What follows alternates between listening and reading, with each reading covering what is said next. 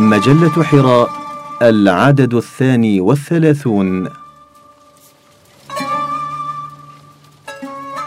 تنبيهات رمضانية لدى الدولة العثمانية بقلم نور الدين صواش. ورد في رمضان تنبه نامسي وثيقة تنبيهات رمضان لدى الدولة العثمانية. أي أن السلطان ذاته هو من كان يقوم باختبار واختيار نوعية القمح الذي سيصنع منه الخبز في شهر رمضان المبارك.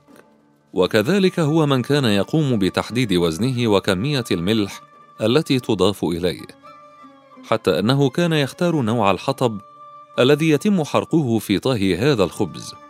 وإذا نال هذا الخبز إعجاب السلطان وأهل الخبرة في القصر تبدأ الأفران بخبزه وبيعه إلى الأهالي والصائمين.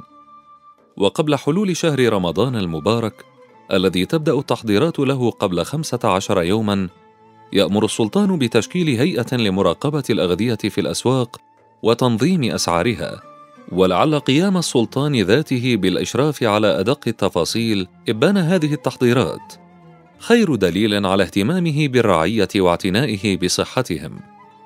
وأيضا تم في وثيقة تنبيهات رمضان توجيه الأهالي إلى التمسك ببعض الضرورات والالتزام بها طيلة شهر رمضان المبارك حيث يقوم الوعاظ بتذكير الجماعة في المساجد والمنادون بتنبيه الأهالي في الشوارع بأن لا يزور أحد منزلا دون إخبار صاحبه أو دون دعوته له والا يقوم أحد بتناول الأطعمة أو المشارب في الشوارع.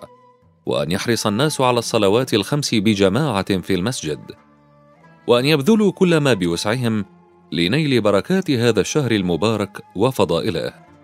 ثم يطلب من الأهالي أن يدعوا إلى الدولة العثمانية بالخير والفلاح وإلى الأمة الإسلامية بالفوز والنجاح.